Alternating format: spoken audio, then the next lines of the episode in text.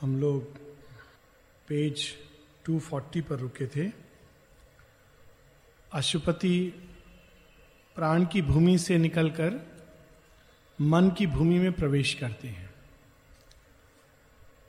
Kingdoms and godheads of the little mind प्राण की भूमि में गति है, शक्ति है, कोई प्रश्न नहीं है वहाँ पर। जानने की इच्छा दिशा, ये सब कुछ नहीं है, केवल एक गति है और शक्ति है, और उस गति में आनंद है।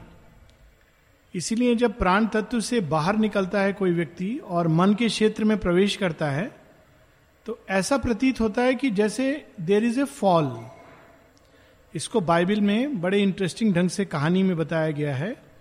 माता जी इसका कारण स्पष्ट करती हैं। बाइबल में मनुष्य की उत्पत्ति के बारे में बताया गया है कि एक पैराडाइज था जहाँ पर आदम और हवा, एडम एंड ईव, ये रहते थे। और इनके मन में कोई प्रश्न नहीं था और प्रश्न ना होने के कारण इनके अंदर कोई गिल्ट, पाप भावना, कोई शर्म, ये सब कुछ भी नहीं थी। एक दिन ऐसा कहा जाता है कि एक कहीं किसी तरह वहाँ पर एक दैत्य दानव भी प्रवेश कर जाता है और वो ईव के मन में एक विचित्र इच्छा, कामना जगा देता है। और वो एक फल चाहती है कि एडम खाए तो वो एडम को एक फल देती है सेव का फल।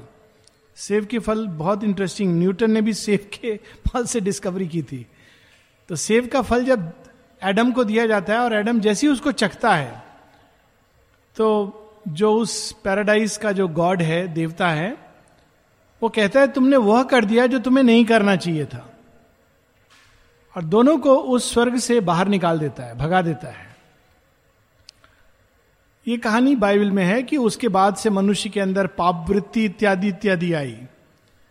इस कहानी का मूल यह है कि जब तक व्यक्ति प्राण चिन्ह में होता है, तब तक उसके अंदर किसी प्रकार का जैसे एक सिंह है, वो मृग शावक को खा लेता है तो पाप बोध से नहीं बैठ जाता कि अरे मैंने गलत किया बेचारे की माँ, पापा कैसे, उनका क्या हाल होगा? ये सब वो नहीं सोचता है। और प्राण चिन्ह में जो लोग होते हैं, वे भी ऐसा नहीं सोचते हैं। शिकारी उस उस स्तर के कई लोग होते हैं, जिनके लिए ये आखेट एक एक वे ऑफ़ प्लेजर है एंजॉयमेंट है, उनके हृदय में कोई प्रश्न नहीं आता है। लेकिन ये अवस्था चेतना की उच्चतम अवस्था नहीं है, इसमें सुख है, एक प्रकार का सुख है, क्योंकि द्वंद नहीं है। रात को जब आदमी सोता है तो बड़े आराम से सो जाता है, क्योंकि उसके अंदर द्वंद नहीं है कंफ्लिक्ट नहीं है। तो इस भूमि पर अगर विकास रुक जाए तो एक स्वर्ग होगा, लेकिन वो सच्चा चेतना का उत्कृष्ट अवस्था नहीं होगी। तो जिस पैराडाइज की बात करते हैं, उस तरह का पैराडाइज एक समय धरती पर रहा है। लेकिन वो काफ़ी नहीं था। इसलिए मनुष्य को क्या खाना पड़ा, जिसको एप्पल कहा गया, माँ कहती है it is the fruit of the tree of knowledge ज्ञान का जो वृक्ष है, उसका फल। उसका फल खाते ही क्या होता है कि एक बड़ा विचित्र विष शरीर के अंदर प्रवेश करता है, या कंटक एक चुप जाता है। और वो प्रश्न, वो कंटक क्या है? कांटा क्या है? प्रश्न। मैं कौन हूँ? क्यों हूँ? कहाँ से आया हूँ? कहाँ जा रहा हूँ? ये अच्छा है या बुरा है? सही है या गलत है? धर्म है या अधर्म है? ये मुझे प्रगति की ओर ले जाएगा या विनाश की ओर ले जाएगा? ये प्रश्न मन की भूमि पर उठने लगते हैं।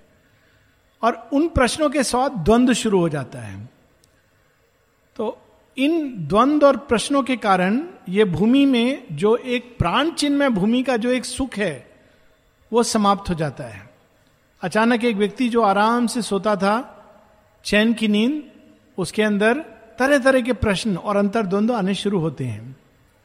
इसीलिए अक्सर लोग जब बड़े हो जाते हैं तो कहते हैं आ बचपन का समय बहुत अच्छा था। या कभी कभी एक पशु को देख के कहते हैं, ये जीवन बड़ा अच्छा है। वास्तव में अच्छा नहीं है, केवल इसलिए अच्छा है क्योंकि वो प्राण चिन्ह में है। जो बच्चा होता है दो तीन साल से प्राण चिन्ह में होना शुरू होता है और बारह तेरह तक वो प्राण चिन्ह में रहता है। उसके अंदर प्रश्न होता ही नहीं है। कि आज मैंने अपनी मम्मी को रुला दिया, ये प्रश्न नहीं आता है कि मैंने मम्मी को बोल दिया, तुम संसार की सबसे बुरी मम्मी हो, वो बेचारी क्या सोच रही होगी? उसके अंदर ये प्रश्न नहीं है। वो बोल देगा, रात को बड़े आराम से सो जाएगा, उसकी मम्मी आके पुचकारेगी तो थैंक यू भी नहीं बोलेगा। उसके अंदर ये एक प्राण की गति है। लेकिन जब तेरह चौदह का शुरू होता है तो उसके अंदर मन तत्व प्रवेश करता है। तो जो कुछ उसके मम्मी पापा ने सिखाया है, अब वो उनको प्रश्न करेगा। आप कहते हो, भगवान है। मैं पूजा करता था। कहा है भगवान? कैसा दिखता है? तो ये सारे प्रश्न आने के कारण वो स्वतः जो एक नेचुरल मूवमेंट है प्राण का, उससे व्यक्ति नीचे की ओर आता है। लेकिन ये आवश्यक है क्योंकि इसी द्वार से निकल करके अल्टीमेटली हम लोग उस सत्य पर पहुँचते हैं, सत्य की भूमि पर, जहाँ फिर से ये द्वंद्व समाप्त हो जाते हैं। सत्य की भूमि पर फिर से ये पाप, पुण्य अच्छा बुरा धर्म धर्म सब समाप्त हो जाते हैं क्योंकि वो एक ऐसी अनंतता का विस्तार है, जिसमें सब कुछ एक भागवत प्रवाह में बह रहा है, लेकिन वो एक अलग भूमि है। ये बीच की भूमि है, जिसमें से हम सबको गुजरना होता है, और अशुपति इस भूमि का वर्णन कर रहे हैं कि ये कैसी है। At the glow warm top of this pale glimmer realms where dune sheen gambled with the native dusk, where dawn sheen gambled with the native dusk, and helped the day to grow and night to fail. वो एक ऐसी भूमि में प्रवेश करते हैं जहाँ हल्का प्रकाश कैसा प्रकाश जो गोधुली और भोर ये दोनों का प्रकाश एक जैसा होता है कई बार लोग कंफ्यूज हो जाते हैं कि सुबह है कि शाम है क्योंकि दोनों के अंदर एक ऐसा ही प्रकाश होता है लेकिन यह प्रकाश कौन सा है जो धीरे धीरे अब अंधकार को हटाएगा? हल्का सा प्रकाश अशुपति देखते हैं। Escaping over a wide and shimmering bridge सूर्य नहीं दिख रहा है, लेकिन ऐसा लग रहा है कि यह प्रकाश दूर तक फैल रहा है। He came into a realm of early light and the regency of a half risen sun मन तत्व के प्रकट होते ही सब कुछ दिखने लगता है और उसके साथ, ओ, इतना गंदा है ये। रात को आदमी सो रहा होता है तो नहीं देखता है कि क्या क्या गंदा है। सुबह उठता है, देखता है, ओ, इतना गंदा रखा था, मैंने साफ़ नहीं किया था। या घर में कोई चीज़ दिखाई देने लगती जो रात को नहीं दिखाई दे रही थी।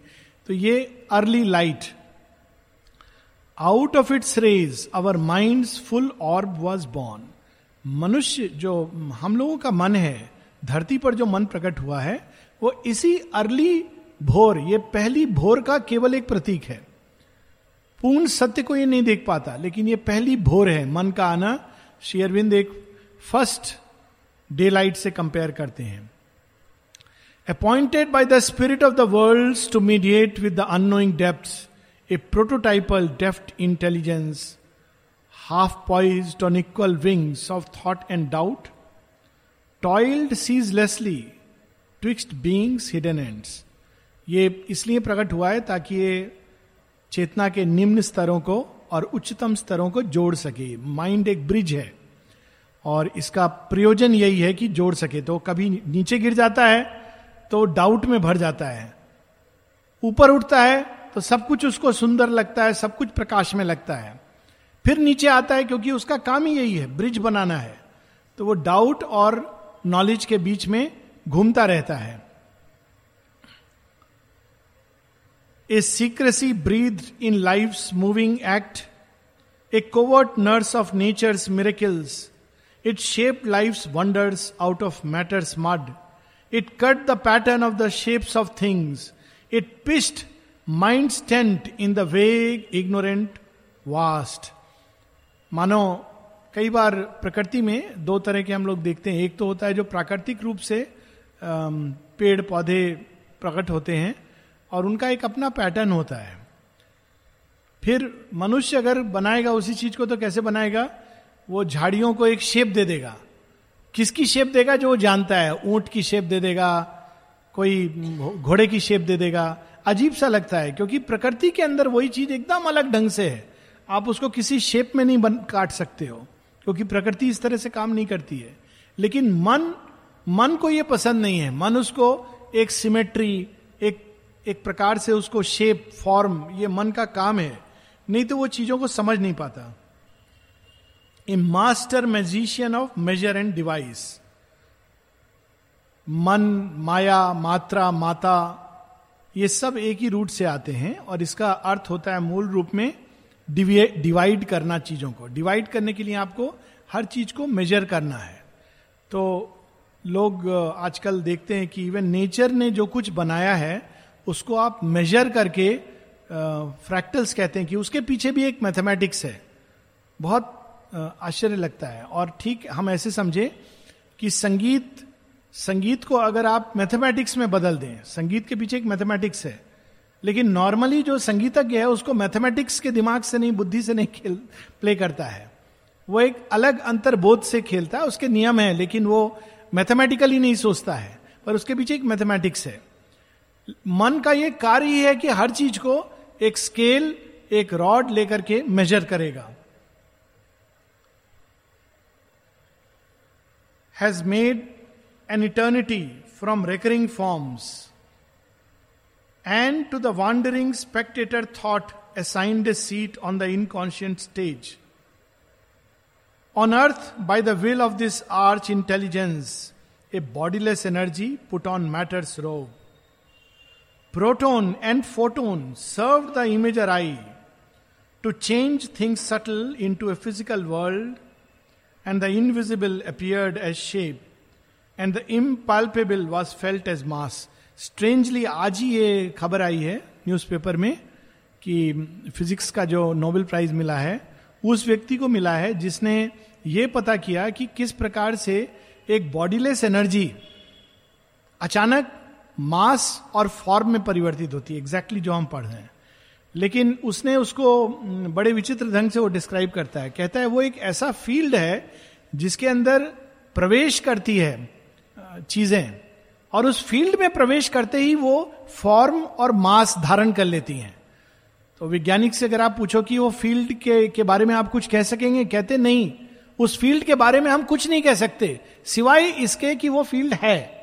ऐसा हम लोग मैथमेटिकली पता करते हैं कि ऐसा फ़ील्ड है। लेकिन उस फ़ील्ड की कुछ आप बता सकते हो, उसके बारे में नहीं, हम कुछ नहीं बता सकते। इसलिए उसको कहा जाता है ghost field it's very interesting it's called ghost field उस फ़ील्ड से प्रवेश करते ही दो प्रकार की परिवर्तन आते हैं एनर्जी के अंदर।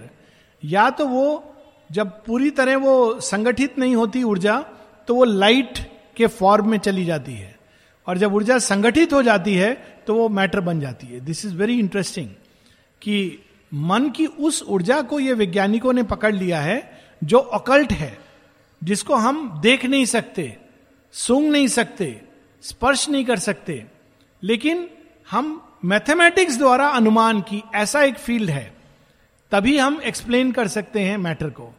तो इसको इसके बारे में बहुत विस्तार से पहले आया सत, कई वर्षों से वैज्ञानिकों ने इसका एक्सपेरिमेंट किया था। एक एटम को 27 किलोमीटर लंबी टनल से उन्होंने पास किया था। एक बहुत तेज गति से, ऐसी गति जो बढ़ते बढ़ते प्रकाश की गति से, गति में परिवर्तित हो जाए। और वो तोड़ती जाती थी एटम को खंडित करती जाती थी। उस अवस्था को प्राप्त करने के लिए कि एटम बना कैसे?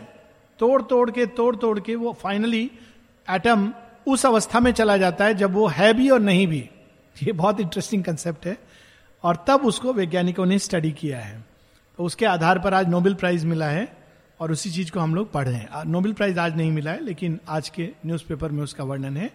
लेकिन उसी चीज़ को अब हम अकल्ट एंगल से पढ़ रहे हैं कि मन तत्व उसने जब प्रवेश किया, उस एनर्जी के अंदर, उस ऊर्जा के अंदर जिसको प्राण कहते हैं तो उसने उसकी गति को जगह जगह रोक कर उसमें मास, ठहराव लाकर, उसके अंदर मास और फॉर्म आना शुरू हो गया। कोई चीज़ जो गतिशील है, जैसे पानी बहता जा रहा है, अब आप उसको बाँध बना दीजिए तो पानी का जो मास है वो एक एक रूप में परिवर्तित हो जाएगा। आप उसको लोटे में भर लीजिए तो हम कहेंगे कि पानी इस प्रकार का है। वास्तव में पानी का ना कोई कोई भी आकृति नहीं है। वो तो बहता जा रहा है, परंतु उसको हम आकृति दे देते हैं। तो मन आकृति देता है चीज़ों को खंड करके। यहाँ श्री अरविंद विज्ञान की भाषा कह रहे हैं, proton and photon serve the imager eye. अब आगे वो एक और चीज़ बता रहे हैं जो वैज्ञानिक नहीं जानता अभी भी, कि जो ऑब्ज़र्व कर रहा है वैज्ञानिक, वो इन आँखों और के माध्यम से ऑब्ज़र्व कर रहा है। वास्तव में रियलिटी कुछ और है, लेकिन साथ में ये सेंसेस की रचना हुई है कि वो चीज़ों को एक प्रकार से एक रूप दे देती हैं। जैसे कोई व्यक्ति ने अगर चश्मा पहना हो और चश्मे में एक प्रकार का लेंस लगा हो तो हर चीज़ की आकृति अलग दिखाई देती है। ऐसे मिरर्स होते हैं डिस्टॉटिंग मिरर्स कहते हैं, लेकिन वास्तव में हम सब लोग डिस्टॉटिंग मिरर्स पहने हैं। तो आप वो मिरर के थ्रू देखेंगे तो चीज़ें बड़ी दिखाई देंगी, छोटी दिखाई देंगी, पिचकी दिखाई देंगी, मोटी दिखाई देंगी। तो उसी प्रकार से एक परमानेंट मिरर हम सबके अंदर, ये सारी जो हमारी आँखें, कान ये सब उस रियलिटी को, जिसको ये जान नहीं सकते, उसको मन के साथ ये एक बाँध देते हैं, नाम और रूप दे देते हैं। वास्तव में भगवान के अलावा कुछ नहीं है। लेकिन हमारी सेंसेस और मन खेल के लिए उस एक सत्य को, उस अनंत को बाँध देते हैं, सीमित कर देते हैं। और तब हम कहते हैं, ये बाँध है, ये लोटे का पानी है, ये घाट है, ये गंगा है, ये इंदस है क्योंकि हम उस चीज़ को बाँध कर, खंड करके देखते हैं। तो यहाँ पर उस चीज़ का वर्णन है। To change things subtle into a physical world exactly इसी चीज़ की बात हुई है। And the invisible appeared as shape and the impalpable was felt as mass वह जिसको हम छू नहीं सकते, वह अचानक ठोस चीज़ के रूप में प्रकट होता है। ये बहुत बड़ा प्रश्न रहा है। आज से नहीं 200 वर्षों से वैज्ञानिक जूझ रहे हैं कि ये सब एटम से बना है तो ठोस कैसे है? क्योंकि एटम के अंदर तो कोई भी ठोस चीज़ नहीं है। तो ये ठोस कैसे है? तो ये एक्सपीरियंस क्यों होता है? तो एक और मन कार्य कर रहा है हर चीज़ के अंदर, दूसरी ओर हमारी सेंसेस इस प्रकार का हमको भाव देती हैं। Magic of percept joint with concept art and lent to it each object and interpreting name magic of percept चीज़ें इस एक प्रकार से दिखाई देती हैं। और साथ में मन उसके अंदर गुण डाल देता है। और उसके अनुसार हम अनुभव करते हैं इस संसार को। Idea was disguise in a body's artistry बहुत ही प्रफाउंड है। हर चीज़ संसार में एक आइडिया रिप्रेजेंट करती है। और जो कवि हृदय के लोग होते हैं, वो इस चीज़ को समझ के छायावाद, पूरी छायावाद का अर्थ यही है। पर्वत को देखकर पर्वत क्या है? एक ओर से देखें तो जड़ तत्व है। दूसरी ओर से देखें तो it's the idea idea of solid solidity idea of austerity idea of strength उसने पर्वत का रूप ले लिया है। उसी प्रकार से ओशियन ओशियन एक ओर से देखेंगे तो विशाल जल राशि है। दूसरी ओर से it's the idea of vastness Chandrama. Chandrama is the idea of reflected light spiritual light in the mind लेकिन एक ओर से देखेंगे तो वो ठंडा साइंटिस्ट बोलेंगे, वो कुछ नहीं है, वो तो तो जब हम शिव जी जिस चंद्रमा को धारण करते हैं, अक्सर लोग पूछते हैं कि आप विश्वास करते हैं कि वो, ये वही चंद्रमा है? वो चंद्रमा उसका ठोस रूप है। शिव जिसको धारण करते हैं, वो उसी का सूक्ष्म रूप है। It is that idea which has become the moon और शिव जिसको धारण करते हैं, वो उसका सूक्ष्म रूप है, जिसके अंदर वो प्रकाश बढ़ता है और घटता है। शिव उस प्रकाश को कभी कंप्लीटली क्षय नहीं होने देते हैं। यही उस स्टोरी में है कि इसका कभी कंप्लीट क्षय नहीं होगा। तो एक बार आध्यात्मिक प्रकाश मन में भूमि पर उतरता है तो बढ़ेगा, घटेगा कंप्लीटली विनाश नहीं होगा। वही चीज़ बाहर सॉलिड मून में दिखाई देती है कि वो इस प्रकार से चक्कर लेता है कि वो बढ़ता और घटता प्रतीत होता है।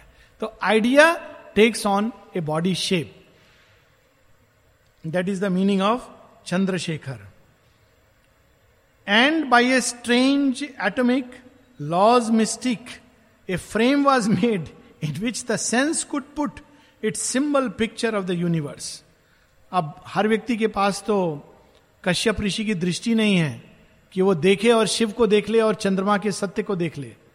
तो आम व्यक्ति उस सत्य को नहीं देख पाता, उसके ठोस रूप को देखता है। वो ठोस रूप उसको इस तरह से दिखाई देता है, संसार में घूमता हुआ।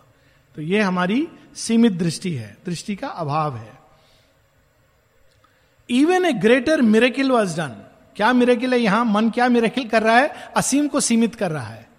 दैट इज़ द मिरेकिल बिल्कुल रिवर्स कि वह जो असीम है, जो अरूप है, जो अनाम है, जो अनंत है, वो क्या बन जाता है? रूपवान, सीमित सा अंत दिस इज़ द मिरेकिल लेकिन शेयरबिंद उसके आगे बता रहे हैं even a greater miracle even a greater miracle was done the mediating light linked body's power, the sleep and dreaming of the tree and plant, the animal's vibrant sense, the thought in man to the effulgence of a ray above ना केवल उसने असीम को सीमित किया परंतु उस सीमित को फिर से असीम से जोड़ने के लिए उसने एक ब्रिज बनाया।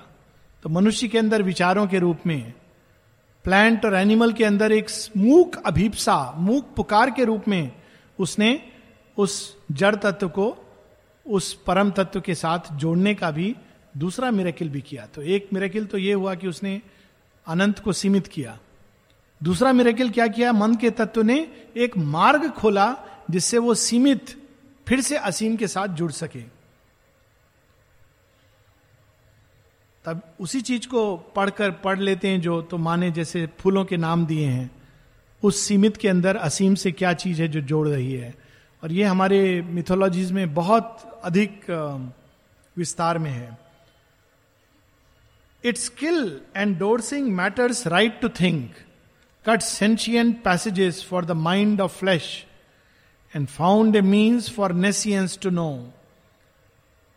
और इस प्रकार से विचारों के माध्यम से इस चेतना ने, मन की चेतना ने विचारों के माध्यम से जड़ तत्व स्वयं को समझ सके, इसका इंतज़ाम किया। जड़ तो हमेशा था इस संसार में, लेकिन खुद को नहीं जानता था। और जड़ के अंदर कौन था? भगवान था, जो स्वयं को नहीं जानता था। इसी पंक्ति को जो ऋग्वेद में बड़ा इंटरेस्टिंग है जिसको बहुत मिस इंटरप्रेट किया गया है और खासकर एक सीरियल आया था बहुत पहले, भारत एक खोज, जो बड़ा अनफॉर्चुनेटली ऋग्वेद की इस सूक्त से प्रारंभ होता था, जो बड़ा मिसलीडिंग है। वो सूक्त ये है कि यह सब कुछ कैसे है? जब कुछ नहीं था तो क्या था? एक अंधकार था जो अंधकार से ढका हुआ था। वह एक अकेला उसको जानता था या शायद वो भी नहीं जानता था। अब ये जो लास्ट में कहते हैं, या शायद वो भी नहीं जानता था is very misleading but it is true कि उस जड़ तत्व के अंदर भगवान छिप करके स्वयं को विस्मृत कर देता है। It is in that sense it is not कि उसका एक दूसरा मीनिंग ये निकल सकता है कि भगवान भी नहीं जानता था कि वो क्या कर रहा है क्रिएट भगवान जो जड़ तत्व के अंदर विस्मृत हो गया है, वह नहीं जानता। इसका बहुत सुंदर सावित्री में भी वर्णन है और माता जी ने इसका एक विजन भी एक्सप्लेन किया है। तो वह उसमें, वह स्वयं को जानने की प्रक्रिया में सबसे पहले मनोमय रूप में जागृत होता है। और वह मन के द्वारा वो प्रश्न करता है कि मैं कौन हूँ? ये क्या है? यही स्टोरी कि ब्रह्मा जी जब सबसे पहले निकलते हैं तो कहते हैं, अरे, मैं कौन हूँ? पहला प्रश्न उनके मन में यही आता है, मैं कौन हूँ? फ़र्स्ट क्वेश्चन कहाँ से आया हूँ? तो देखते हैं कि मैं विष्णु के अंदर से आया हूँ। तब उनके अंदर दूसरा प्रश्न आता है कि ये कौन है? तो वो स्तुति करते हैं, उनको जगाते हैं। तो विष्णु भगवान जागते हैं। तो कहते कि मैं कौन हूँ और तुम कौन हो? तो विष्णु भगवान कहते मैं भी नहीं जानता हूँ चलो हम दोनों ढूंढते हैं। तो दोनों ढूंढते हुए शिव जी के पास जाते हैं। That is how the story goes कि मन पहले जागता है और ढूँढने का प्रयास करता है कि मैं कौन हूँ। सो so, यहाँ पर दैट इज़ डिस्क्राइब कि it and found a means for nescience to know offering a little squares offering its little squares and cubes of word has figured substitute for reality a mummified mnemonic alphabet it help the unseeing force to read her works ये बहुत interesting है कि अक्सर लोग कहते हैं, पहले कहते थे, अब तो नहीं कहते। क्या तुमको एबीसीडी भी नहीं आता? क्या तुमको अंग्रेज़ी के वर्ड्स भी नहीं आते? It is not important to know ये आवश्यक नहीं है। वो सिंबल्स हैं और कुछ नहीं है। कुछ भाषाओं में उसको ये सिंबल दे दिया गया है अध्वनि को ऐसे लिख दिया गया। कुछ भाषाओं में इस तरह लिख दिया गया। मूल क्या है? ध्वनि। पूछना यह चाहिए कि तुमको अध्वनि आती है? हाँ अध्वनि आती है। सबको आती है संसार में। लेकिन ये इस ध्वनि का प्रतीक है। उसी प्रकार से शब्द एक सत्य का प्रतीक है। और कई बार जब हम उनको डिफाइन करते हैं तो उस सत्य को खो देते हैं, क्योंकि हर व्यक्ति उसको अपने अपने ढंग से डिफाइन करता है। लेकिन मन उसी प्रकार से चीज़ों को समझता है। तो यहाँ उसका वर्णन है। A mummified mnemonic alphabet it help the unseeing force to read her works A consciousness arose in her and now she dreams herself human and awake मन के कारण जड़ तत्व, प्राण तत्व के अंदर प्रश्न उठते हैं और वो जानता है कि मैं जीवित हूँ। उसके पहले जीव यह भी नहीं जानता कि मैं जीवित हूँ। यह मन की खूबी है।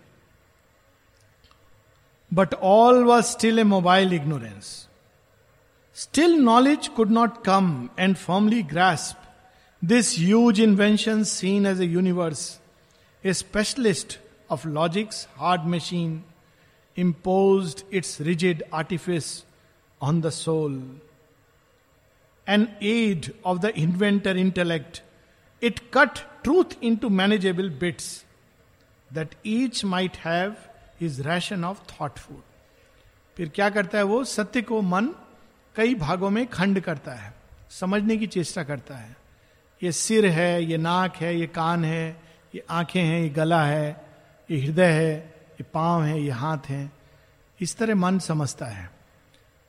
लेकिन प्रोसेस में क्या करता है?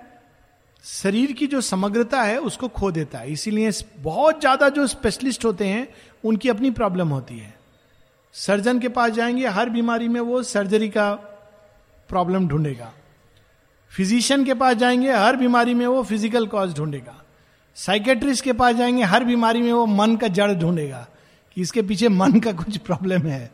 क्योंकि one begins to see things like that लेकिन चीज़ों को एक समग्र दृष्टि कि ये सब कुछ है, लेकिन इनके पीछे एक और चीज़ है। वो मिल करके कोई भी घटना को प्रकट करते हैं। तो वो दृष्टि खो जाती क्योंकि हर चीज़ को खंड करके मैनेज कर पाता है। अगर कोई बोले, भगवान तो अनंत है, असीम है, सत्य अनंत है, असीम है उसमें पाप पुण्य के परे है, अच्छे बुरे के परे है तो मनुष्य सीधा पहले क्या करेगा? अंधकार में गिर जाएगा, बोलेगा हाँ बहुत अच्छा है। हमको हर चीज़ की जस्टिफिकेशन है, क्योंकि वो उस चीज़ को समझ नहीं पाएगा। वो एक बहुत बड़ा सत्य है।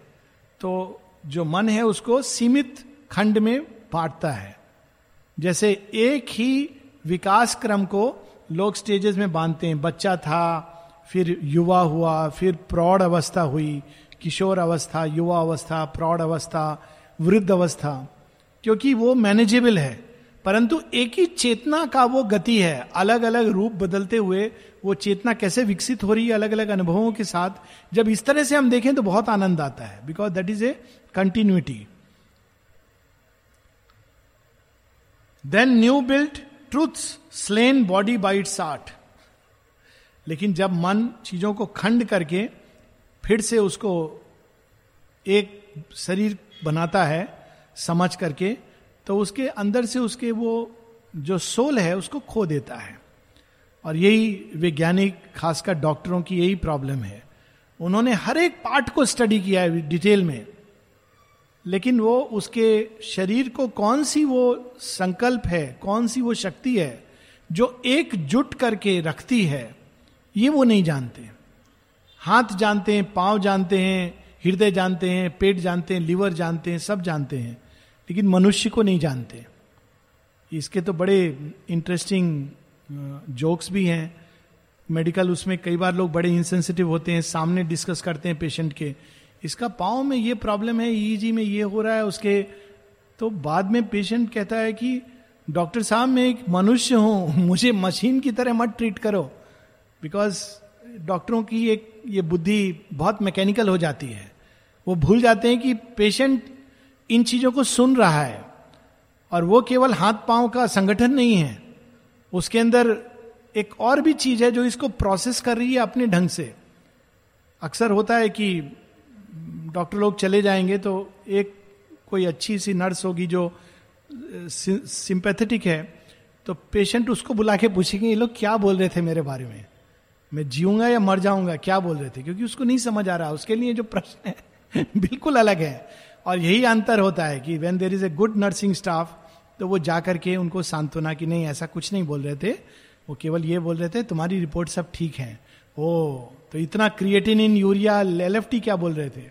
क्योंकि patient is a whole and that we forget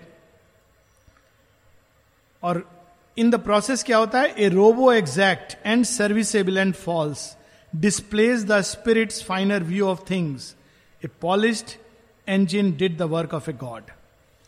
जब हम इस प्रकार से मन जब संसार और समाज की रचना करता है तो उसमें से मनुष्यता धीरे धीरे समाप्त होने लगते हैं। आत्म तत्व पीछे चला जाता है और टेक्नोलॉजी परफेक्टली आ जाती है। अभी हर जगह जाके कुछ ना कुछ नया डिस्कवर करता हूँ। ऑस्ट्रेलिया में जिस घर में रह रहा था, एक नई चीज़ मैंने डिस्कवर की, जो बाकी कहीं पर नहीं देखी थी। आवाज़ हो रही थी। मैंने कहा क्या हो रहा है? कहाँ आवाज़ हो रहा है इतना? तो जाके देखा, एक रूम में आवाज़ हो रहा था। तो वहाँ जाके देखा। वहाँ देखा, एक एक गोल कोई चीज़ थी जो घूमती जा रही थी, घूमती जा रही थी। मुझे लगा, ये क्या चीज़ है? घूम रही है। तो ध्यान से देखा। देखा रैंडमली घूम रही है। ऐसे जाती, कोने से टकरा के कभी ऐसे आ जाएगी, कभी ऐसे आ जाएगी। उसके ऊपर कुछ आई रोबो लिखा था। तो देखता रहा मैं कि क्या कर रही है। देखा उसने पूरे कमरे को साफ़ कर दिया। मैंने पूछा, ये साफ़ साफ़ करने की मशीन है? बोले हाँ। तो वो सब नहीं करना पड़ता, जैसे वो क्लीनर से, वैक्यूम क्लीनर से। बोले, नहीं, क्या करते हैं? बोले, बस इसको ऑन करके छोड़ दो, पूरा कमरा साफ़ कर देगी। पूरे कमरे में इधर उधर टकरा के, उसको प्रोग्रामिंग ऐसे है कि ऐसे नहीं कि कोने से टकरा के रुकेगी, वो रैंडमली जाएगी और रैंडमली जाके पूरे कोने को कवर करेगी। It is so beautifully programmed लेकिन वही आप भगवान का टेंपल कल्पना कीजिए कि भगवान का प्रांगण, समाधि। मेरे, उसने एक्चुअली ये बात ऐसे हुई कि उसने, व्यक्ति ने कहा, मैं सोच रहा हूँ ऐसी चीज़ अगर आश्रम में समाधि का एरिया क्लीन करने के लिए हम लोग दे दें। तो कितना तो बिल्कुल सही बात है, सुंदर भाव है। It is a very nice thought लेकिन अब प्रॉब्लम क्या हो गया? मान लीजिए, आश्रम में सब जगह ऐसी मशीन आ जाए तो बेचारे साधकों का क्या होगा? सब अपना फिर क्योंकि कुछ नहीं करना है तो मेडिटेशन तो बहुत आसान है। थोड़ा देर बैठना है, थोड़ा रिलैक्स करना है, थोड़ा सोना है तो सब काम मशीन अगर करेंगी तो हमारे अंदर जो एटीट्यूड अब देखिए, मनुष्य जब करता है वो मशीन कितना भी कर ले साफ़, पर आपके अंदर वो सबरी का भाव तो नहीं ला सकती कि हम इसलिए साफ़ कर रहे हैं क्योंकि हमारे प्रभु राम आने वाले हैं। तो जब समाज पूरी तरह टेक्नोलॉजी के माध्यम से अरेंज हो जाता है, जैसे आजकल फेसबुक की कम्युनिटी है, बहुत अच्छी है इंटरेस्टिंग है, लेकिन उसमें आप धीरे धीरे फेसबुक में फेसलेस हो जाते हो। आप सबके मित्र हो, कई मित्र ऐसे हैं जो आपको पता भी नहीं है कि ये कौन है। आप कभी मिले नहीं हो। They are faceless and you don't know who they are जिनसे आप कम्युनिकेट कर रहे हो। तो ये एक उसकी दूसरी समस्या होती है कि हर चीज़ मशीन के रूप में बन जाती है और मैकेनिकल होने लगती है, जहाँ हृदय के जो भाव हैं, जो वो धीरे धीरे कम होने लगते हैं because everything becomes a exact machine इसकी बात शेयरविंद इसका वर्णन बाद में भी आएगा। A robot exact and serviceable and false displaced the spirit's finer view of things spirit's finer view ये है कि हम कक्ष किस लिए साफ़ कर रहे हैं ताकि यहाँ पर भगवान प्रकट होंगे। ये स्पिरिट का फाइनल व्यू है। रोबो आपने छोड़ दिया। साफ़ करेगा आपसे बेटर लेकिन शायद भगवान ना आए। क्योंकि भगवान बोलेंगे ये मैं सफ़ाई थोड़ी देख रहा हूँ। भाव भी देख रहा हूँ। सो so, नहीं डाइनिंग रूम में जो मशीन वगैरह आई है वो ठीक है। मास स्केल पर काम है। नर्सिंग होम में भी अच्छा है, लेकिन बहुत ज़्यादा टेक्नोलॉजिकल होने से ये प्रॉब्लम होता है। अभी हर चीज़ टेक्नोलॉजिकल है। अब्रॉड में कई लोग ये कंप्लेन करते हैं। डॉक्टर से अपॉइंटमेंट के पहले आपके पूरे एक प्रोटोकॉल है टेस्ट हो जाएँगे। टेस्ट हो जाएँगे डॉक्टर के पास हैं। आपको क्या हो रहा है कुछ नहीं पता है। एक हफ़्ते बाद आपका अपॉइंटमेंट है। तो अपॉइंटमेंट भी कैसे? वो आपको पहले जिसने टेस्ट किया है, वो आपको बताएगा। हाँ आप इस इस डॉक्टर से मिल सकते हैं। आपको कुछ नहीं मालूम कि आपके साथ हो क्या रहा है। भाई, मेरे टेस्ट दे दीजिए। नहीं नहीं नहीं, वो सब आपको वहाँ जाकर के बात करना है। तो वो आपका, उसने सब टेस्ट देख के डायग्नोस कर लिया है। जब तक आप बताएँगे कि डॉक्टर साहब, हमें थकान होती है, ये हो रहा है। नहीं नहीं, आपको ये थायराइड का प्रॉब्लम है। आप दवाई ले लो। तो हम लोग के मरीज़ तो बहुत परेशान हो जाएँगे। उनको अच्छा लगता है बताना कि सुबह में हम थोड़ा सा एनर्जेटिक रहते हैं। दोपहर को थोड़ा, खासकर हाथ पाँव में, थोड़ा थकान होता है। फिर शाम को चाय के बाद अच्छा लगता है। लेकिन रात को हमको फिर थोड़ी थकान होती है और सबसे बड़ी प्रॉब्लम है कि दिन को नींद नहीं आती है। अब ये सुनना ज़रूरी है। हमारे डॉक्टर लोग नहीं समझते कि ये सुनना बहुत ज़रूरी है, क्योंकि इसमें एक आत्मीयता है, उसको अच्छा लग रहा है। आपको सुनना चाहिए because then you are a true physician अगर आप उस समय उसको बोलो, ठीक है ठीक है, सुनने के पहले ये टेस्ट करा लो टेस्ट करने के बाद आना। तो वो बेचारा मतलब उसकी प्रॉब्लम ये थी नहीं। टेस्ट में सब नॉर्मल आएगा, और आप उसको बोलोगे, देखो, सब नॉर्मल है।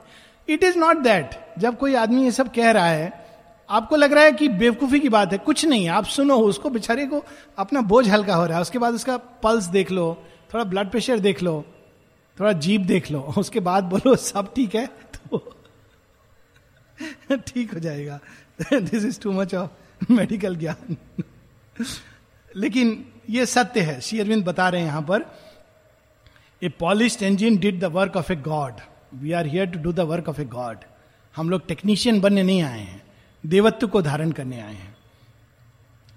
None the true body found its soul seem dead वो मनुष्य नहीं है, जो सामने बैठा है, एक मरीज़ है, हाड़ मास का पुतला है। तो उसकी आत्म तत्व को हमने खो दिया। ये असंवेदनशीलता हो जाती है। None had the inner look which sees truth whole all glorified the glittering substitute ये मानसिकता शरीर के कर्म में भी आती है। हम लोग जब ऐसा सोचने लगते हैं कि ये मनुष्य नहीं है, जीवंत सत्ता नहीं है। मैकेनिकल काम है, चार बजे आके ये काम करना है, छह बजे आके काम करना है, काम किया कि नहीं किया, बस, इससे हमारा मतलब है। गहराई में उसके जो आत्म तत्व है, जो भाव है, उसको नहीं देखना। It turns society into a machine ये मानसिकता समाज को एक मशीनी युग में ले जाती है। जहाँ आपके लिए केवल एक पंचिंग मशीन हो, बाहर यही होता है, आप कहीं जाइए ये बड़ा इंटरेस्टिंग सिस्टम है। आप ठीक टाइम पर आए, ठीक टाइम पर गए कि नहीं, उसके लिए पंचिंग सिस्टम होता है। तो आप यहाँ पर अंगूठा लगाइए तो आपका टाइम दर्ज हो जाएगा। आप कितने बजे आए? फिर जाते समय अंगूठा लगाइए। कहते हैं छह घंटा। मजदूरी आपने किया कि नहीं? अंदर में आपने क्या किया ये इंपॉर्टेंट नहीं है। तो ये इसका फ्लिप साइड होता है कि जब हम बहुत ज़्यादा बाहरी चीज़ को देखते हैं तो अंदर के सत्य को खो देते हैं। Then from the secret height से वेव स्वेप डाउन तो ये तो भयानक अवस्था है, जब मनुष्य केवल केवल बाहर की चीज़ों को पकड़े। तो इस चीज़ को तोड़ने के लिए मन के ही अंदर से एक नई ऊर्जा प्रकट होती है। A brilliant chaos of rebel light arrows it looked above and saw the dazzling peaks it looked within and waked wake the sleeping god क्योंकि ये सब कुछ मैकेनिकल बनता जाता है, मन के अंदर एक नई चीज़ प्रकट होती है। रिबेल क्यों? हम क्यों करें? ये क्या बात हुआ? छह घंटा काम कर रहे हैं, ये नहीं देख रहे हैं हम किस भाव से कर रहे हैं? ये सब चीज़ें स्टार्ट होने लगती हैं। और फिर आदमी काम करते समय भी एक दूसरी पावर काम करने लगती है और उसका नाम है imagination this imagination comes to break the fixed pattern of thought कल्पना की शक्ति। Called her shining squads that venture into undiscovered scenes where all the marvels lurk none yet has known. Lifting her beautiful and miraculous head, she conspired with inspiration, sister brood, to fill thought skies with glimmering nebula. एक बहुत पहले serial आता था मुसद्दी लाल पता नहीं आपने देखी कि नहीं मुसद्दी लाल के सपने तो वो आदमी क्या करता था? काम करने, करते करते वो अपने कल्पना की जगत में चला जाता था। और उसमें वो क्या क्या कल्पना नहीं करता था? तो ये ड्रीम वर्ल्ड क्यों आता है? हमको इस हार्ड, कठोर रियलिटी, जो हर चीज़ को मैकेनिकल यंत्रवत बना देती है, उसको तोड़ने के लिए। आदमी कार्य करते करते कल्पना के जगत में चला जाता है।